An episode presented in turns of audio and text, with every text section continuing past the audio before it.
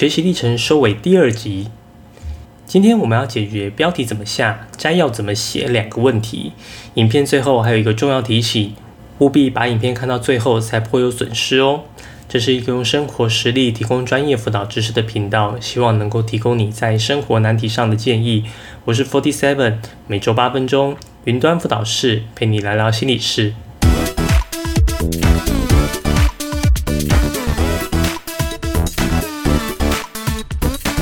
上一支影片我们说到白字简介的重要性与写法，以及如何透过文案行销的思维写出能够吸引教授目光的简介。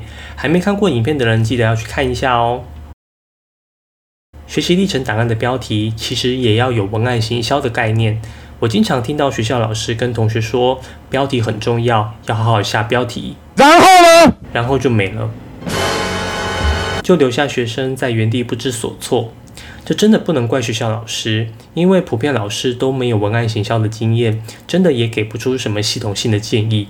如果按照一般市场行销的概念下标题，其实也有点为难，因为目前常见的新闻标题或网络影片标题其实还蛮多腥膻色元素，或者造成社会冲突、误解等标题。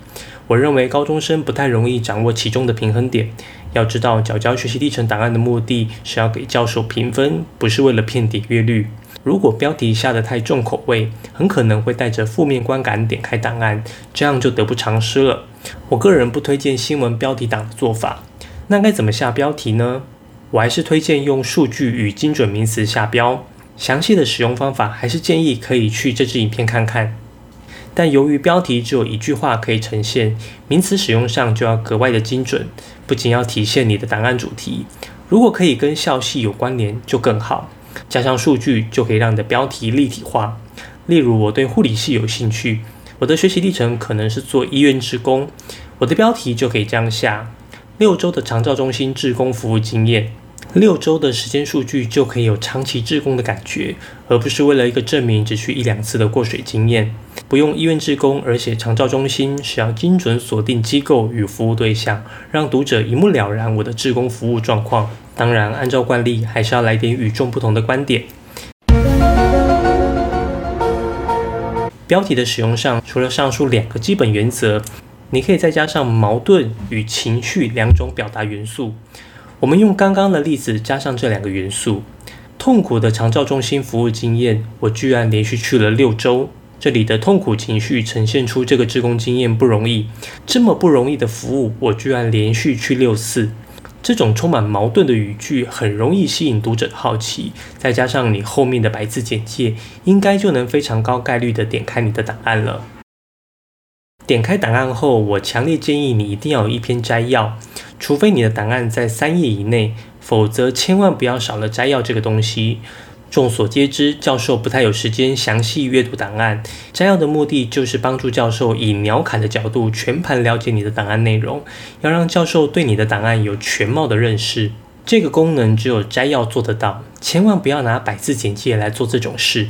主要原因是因为篇幅，你用100字介绍全貌就会变成流水账，而摘要你有足足1页，大概3000字，可以好好的说明你的档案概要，其详细程度不可言喻。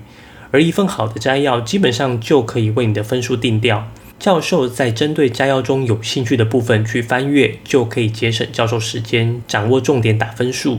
一篇好的摘要要怎么写？我归纳出5个点让你参考，分别是主题、动机、方法、成果、结论。1、主题。你档案的主题是什么？以精准名词直接明确的点出来，让教授知道这份档案是不是他要看的内容。2、动机，为什么你要做这个主题？做这个主题对你有什么帮助等，以动机告诉读者这个主题与作者的连结。